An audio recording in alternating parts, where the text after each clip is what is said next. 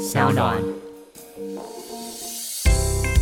大家好，我是蔡瑞珊，我是张铁志，欢迎收听青鸟 Search。未来我们每隔2周在青鸟的脸书专业直播，每周3会更新 Podcast 提供大家线上收听。在每集的节目当中，我们会邀请作家来谈谈自己的作品，也会针对不同主题推荐大家书单，欢迎大家订阅，让我们一起享受阅读的美好。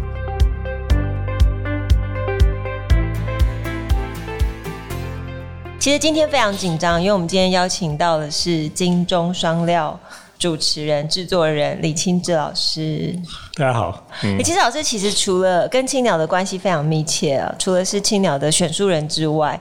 其实也是最早我开书店的，引领我们进入文化界很重要的人。像最早的月月书店，到后来开青鸟书店，清志老师都在书店里面扮演非常重要的灵魂角色。那这一次当然也是因为青鸟在年初的时候成立了青鸟选书院，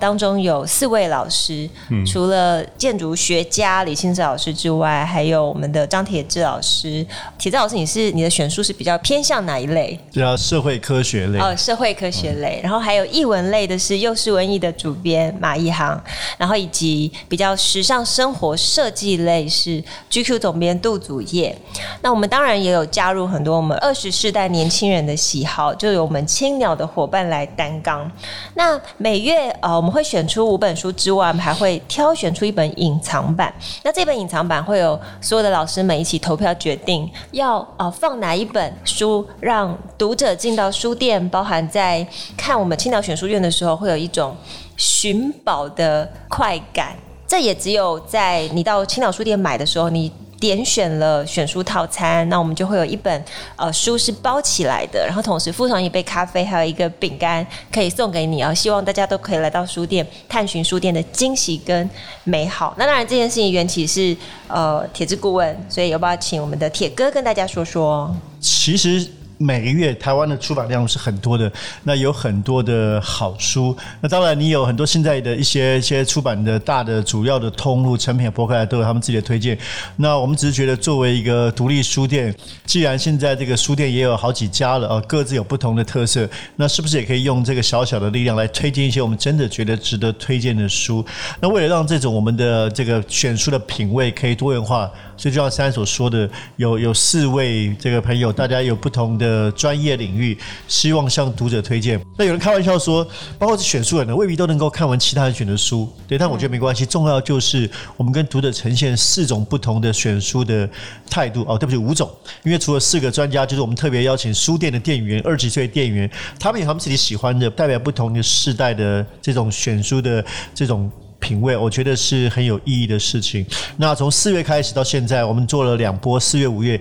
那也刚选出6月的书，这即将会公布。那今天邀请这个清志老师来呢，就是想跟大家聊聊他可能在这2个月他所选的书，特别是在这个月他会分享的《街屋台湾》这本重要的书。那当然，清志老师在不久前呢，这个去年也刚出了他自己的书《东京未来派》，那也许大家有机会可以聊一聊。好，清志老师来跟我们分享这本书《街屋台湾》，为什么选这本？其实很感谢各界出版都会提供我们很多书籍，所以我们每个月在聊书的时候，大家其实几乎是整个桌上堆满了书，然后选出这一本。老师为什么选这本？这本《街屋台湾》它其实是远流出版社出版的啦。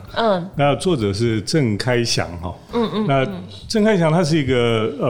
他本来是念美术的哈，他本来是这个政战学校艺术系毕业的，好特别的学校。对，可是他们的功力都不错，画画的功力都不错。他比较特别是因为他跟一般的艺术家或者是这个美术系毕业的不太一样，就是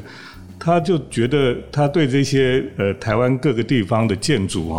他非常有兴趣了。那我们平常去观察建筑的时候，就会觉得说拍拍照就好，可是他是把它画下来。那我觉得拍照跟画画有很大的差别，就是说画画是你要花时间在那边观察很细微的事情。那有时候我出国，我也很喜欢画画，就是因为那个乐趣不一样。因为你拍照就是拍一下就记录下来，可是画画的时候你可以观察到很多很细微的东西，包括材料，包括它为什么会这样子做。那我特别选这个《街屋台湾》是我觉得我们在谈谈台湾的建筑到底是什么的时候，我们就会举一些官方的建筑啊，或是说 很了不起的什么建筑师设计的建筑，当然它有它的代表性，可是到底这个时代里面台湾这个地方的建筑，一般人或者庶民或者一般人的生活到底是住在什么样的建筑里面，我觉得这个比较真实了。那当然这里面出现的建筑都不一定是官方希望看到的，比如说官方他会发表说我们台湾的建筑什么，他都会拍很现代或者很华丽的建筑给大家看这样子，可是这个就是比较真实，就是一般老百姓在台湾里面他到底住哪一种房子或者住在什么样的环境里面。那这个作者他就在台湾东南西北每个地方他都去专门去找这个，他主要是街屋，就是台湾这种商店看到的这些房子，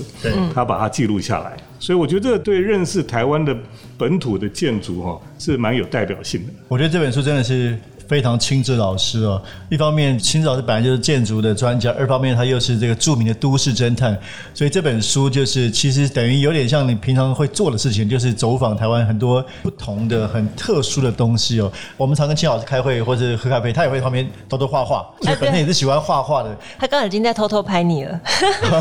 很可爱。他喜欢捕捉一些别人看不到的地方，还有别人看不到的事情。那因为亲志老师在这本书的推荐文里面有写到说这本书记录是真正的本土色彩建筑。那我们知道亲志老师其实每天真的是都市侦探，在台北的街角巷弄当中总会发现一些奇特的建筑、奇特的店家、奇特的咖啡店。老师，你心目中真正具有代表台湾的建筑特色有哪些元素？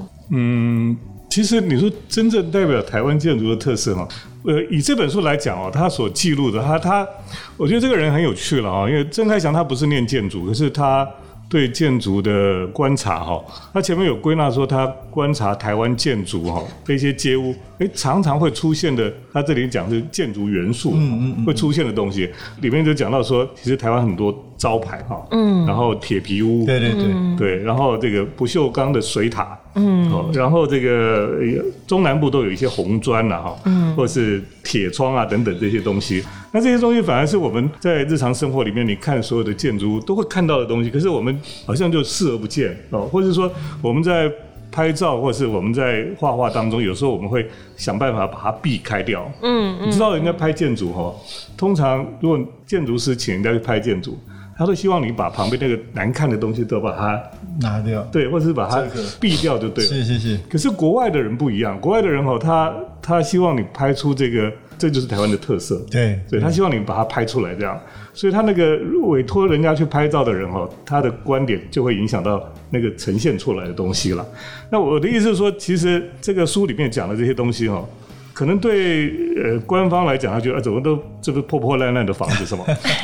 可是这个书里面的房子对外国人来讲或者是观光客来讲会非常有吸引力，因为它就真的有台湾特色。老师，你最近在一篇专栏文章上面有提到了所谓的阳台无用论对比国外其实对阳台感到食之无味弃之可惜的台湾人独有的想法。你认为在这波肺炎疫情上阳台对你有什么意义，又或者是说阳台对这个整个台湾的空间有什么意义？好问题。对，因为我们台湾人就是对阳台过去好像都不是很喜欢然后也不太知道怎么去运用阳台，就晒衣服嘛可能连晒衣服都不晒，它就堆东西而已真后阳台晒衣服，前阳台的重点小花。然后这个室内设计师就会说你就把它打出去就好。对，所以很多人就把阳台都外推，对，然后就没有阳台了。没有阳台以后他就觉得说我室内增加好多空间，是。可是后来就发现说原来没有阳台其实很多事情不能做，你就好像缺乏跟外面世界的一个连结，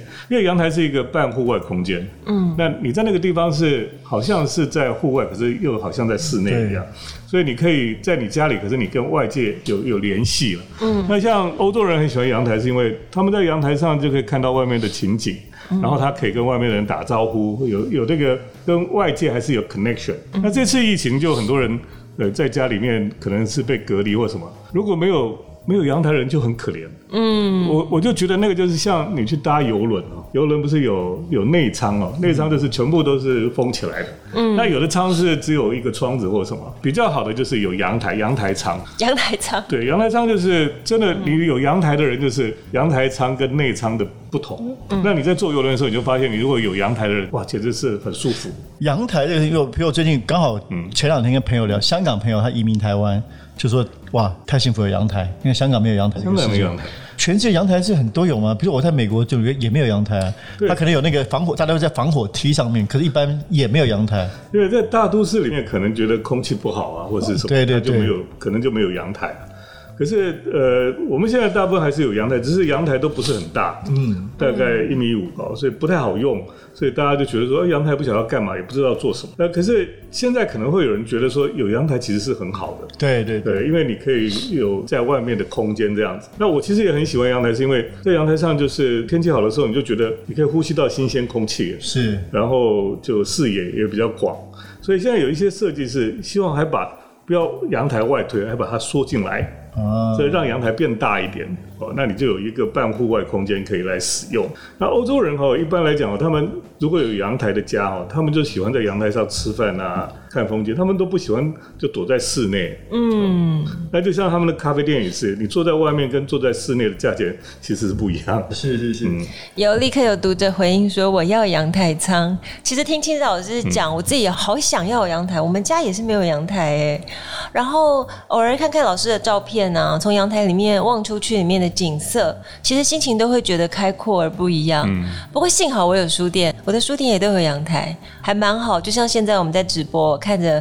阳台窗外的雨景，对照的迪化街，都觉得心情非常的舒服。我补充一下，回到这个选书院哦，这一期就是我们5月青鸟的选书，那其他几本书也都非常的精彩哦，包括这个时尚的 GQ 总编辑杜祖玉，他选了一本书叫《就是走路，一次一步，风景朝你迎面而来》。那我们的这个青鸟的年轻的店员选了一本书叫《我的家住着赶不走的怪物》，是尖端出版的，由这个菊池伸利子所撰写的一个漫画。那另外呢，我自己选的书是这个，我想是20世纪最重要的一个人类学家叫李维史陀，这个书叫《李维史陀实验室里的诗人》，这个书真的非常好看哦。我自己平常就很喜欢看那个思想家的传记。那这个人类学家李维史陀，其实他好看在一方面人类学家嘛，所以他里面充满了很多对于很多特殊的，包括他去做田野的，像巴西啊很多地方的特殊的文化的描述。二方面，他个人这个穿越20世纪的思想史跟文化史，所以其实他又是有一些思想的成分在，但是有很多很好看的故事，乃至由他底下我们看到对很多特殊独特原住民文化的描述。所以这几本书是非常推荐给大家。那还有一本，这个刚才珊有提到所谓隐藏版，隐藏版是你来青鸟，它有这个咖啡跟选书的套餐。那这本书呢，隐藏版是由这个知名的作家马一航所选的，这次这本书呢叫做《柠檬短暂的吻》，那非常推荐大家有机会来青鸟书店来看看这几本书。好，然后我们继续问清照老师。老师，你在过去的专栏里面曾经有提到说，建筑的很重要的一部分其实跟心灵有关。然后这次的选书当中啊，也提到了建筑跟台湾人生活的连结。那么在这本你选的书当中，就是《街屋台湾》，你最有共鸣的章节是哪一个？其实里面他画了很多台湾各个地方的街屋，然后其实有一栋房子我好喜欢的，对，果然它其实是一个卖槟榔的摊子，超认真的，整个书贴满了那个，对啊，黄色的读过的笔记。这个地方叫做杜人生槟榔摊啊，好酷哦！它这个房子很有趣，是我们在台湾看到很多房子，就是有一些像违章建筑然后它就往上就自己乱盖那在中南部最常看到就是屋顶上面会有很大的这个鸽子笼就是养鸽子的地方。可是后来那个养鸽子的地方到底是不是真的养鸽子不知道，它有时候养鸽的那个鸽舍会比本来的建筑还巨大，那里面可能不知道偷偷做什么也不知道。然后有一些地方还有很多的招牌啦，所以这个建筑就变成有点歪歪斜斜的，好像要倒又不会倒这样子，就觉得这个人生是有点摇摇欲坠。可是这个店又叫做度人生啊，好像他的人生就是这样子好像摇摇欲坠，可是就这样过日子过下去啊。而且呢，这个店叫做度人生专业槟榔，他是卖槟榔，可是人家是说他自己很专业，这个实在太诗意了，这个对，这个是很有诗意。那我看到这个东西，我想到其实在二次大战之后，那么苏俄曾经有一个派别叫构成主义了。嗯，他们那时候追求的建筑就是不对称的平衡，就是我们平常平衡就是这样对称就会平衡，对。可是这种就是好像歪歪斜斜，可是它是平衡的，因为它不会倒这样子。那这种后来对结构主义有很大的影响，我就觉得这个是有点类似那种感觉。老师在观察建筑的时候，都可以把很多建筑的理论作为我们知识很重要的基础。所以每次读老师的书的时候，你会觉得好像你在看风景，但其实你获得了很多知识上面的、心灵上面的成长，哦，很不一样。那老师看青鸟建筑呢？青鸟很有诗意啊。那个诗意怎么说？其实我觉得这个地方老房子哈，然后从这个窗子看出去，你知道别的建筑看出去，通常对面都很丑。可是迪化街的房子有一个好处，就是你看出去就是古色古香的街屋。那不管是他们看过来，我们看出去了，都是很棒的风景。对。那我觉得这个建筑在这种框景之下，就会特别漂亮。那老师跟我们分享一下你最近在读的其他书。我最近读了一本书，我觉得有感动到我，就是这本书最近才出来，叫《山之间》。山之间，对。那这本书是叫山女孩 Kids 这个人，一个女生写的。那这个女生去爬山，她当然她本来也不是喜欢爬山的人，可是因为她妈妈过世之后，然后她才鼓起勇气去爬山，然后在山里面她就觉得她得到疗愈这样子。我为什么推荐这本书，是因为我以前觉得爬山的人应该文笔都不会太好这是成见了对。但我觉得因为以前没有看过太多人爬山的人写很好的文章这样子，那这本是少数我看到一个女生去爬山，可是她可以把那个她的心里面的感受很敏锐的把它写得很好，然后这个文笔非常好，而且观察很敏锐。我其实读到最后一篇的时候，我有一点感动到。这是台湾的作者，而且他后来就变成一个很喜欢到处爬山的人。对。然后我觉得这本书有一点类似登山版的《湖滨散记》。哇，这么高的评价，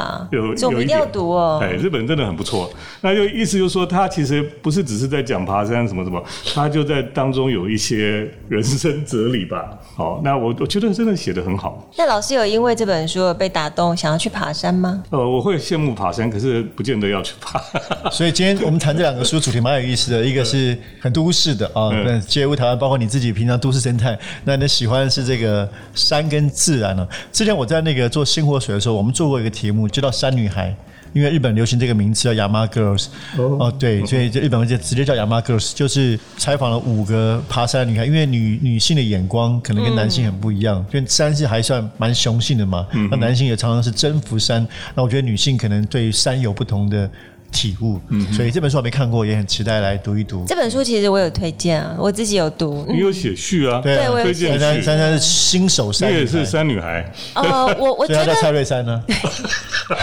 这笑话很冷，谢谢。其实读这本书，我大概可以理解清照老师在说的，因为他请我推荐的时候呢，我读完我就在想，我要怎么样去形容我在山里面的感动。坦白说，在平地写不出来，所以我就开始在找。去年就是跟詹哥一起爬到合欢山北峰，好吧，现在跟人家说你爬上合欢山北峰好像也不算什么，虽然它也是百岳之一。爬上山上的时候，真的内心会有一种震撼跟感动，然后你会仿佛看见另外一个世界。所以在山上我就写了这段文字，那这段文字非常幸运可以放在这本书的推荐文。记得我是这样子写，是说读这本书仿佛走入山里，心留在山里的呼吸，在山间我像是另一个个体，行走在3000公尺以上的树林里面，双脚快速移动。好吧，我写的真的很美，那希望大家可以因为推荐，然后我跟老师的推荐，然后去看这本书，就是《山之间》。真的有人会说自己写的真的很美这本书我觉得它很厉害，是我读到后来为什么会感动，是因为他在讲说他是因为他妈妈过世之后他很难过，后来他去爬山，可是他最后一篇就写到说他爬到这个嘉明湖，嘉明湖你知道吗？对对，我很想去，对，我很想去，就是被称为是天使的眼泪。嗯，结果他就写说他有一天爬到那边的时候，他晚上住在山屋里面，然后他就很想去上厕所，可是有点害怕，后来他还是去了，结果在去厕所的路上，他就看到森林里面有12个眼睛在看他，12个眼。其实后来他知道那个是水鹿，嗯，大只的水鹿在瞪着他这样。后来他们对峙很久之后，那个水鹿就往后跑掉这样。哦，在那个时候，他就突然觉得他好像感觉到他妈妈在他身边这样。哦，对，然后就他觉得说，他其实他妈妈，他觉得他妈就是跟他在一起。嗯，就后来他最后一句话就说，他就留下了天使的眼泪。哇，嗯，很棒，好感动啊。对，我觉得这个人很厉害。嗯嗯，好，那下一个问题，清志老师最近有自己的写作计划，你几乎是每一年出一本，去年出2本嘛。我这几年其实在写日本的城市了。对，那因为我常去日本，所以我觉得好像应该要写一下这样子。那么第一本那时候写的是京都，是京都跟我父亲很大的关系这样。哎，我昨天做梦还梦到在京都。哇！我知道，因为你太不能去，太痛苦了。没有，我就这么多在京都，然后京都的水很干净。对。我梦见我去拿那个水来喝这样子。好，那个是京都哦。那时候写完之后，那去年写东京，写了2本了。嗯，东京未来派，因为东京太大了。对对对。那么本来是想说，因为今年也是东京奥运会，结果奥运会也不办。那今年我就准备把第3本写完哈，就是大阪，哦，对，大阪。那大阪是在日本现在算第2大城嘛。那它曾经是第1大城哦，就是在关东大地震的时候，因为那时候东京人口就流失了，然后那时候大阪就是最繁盛的一个城市了。那大阪有它的跟东京不一样的个性。所以我现在在写，快写完了。你是还是以建筑为主，还是不太一样的写法？我正在尝试怎么样呈现不一样的角度。OK， 非常期待。所以今年会出还是到明年出？应该今年可以吧？应该是可以啦。老师，你应该要兑现对读者1年1本的承诺。而且你现在出不了国，可以认真写啊。可以在阳台，无用的阳台，事实上很有用，文思泉涌，完成老师的写作计划。嗯。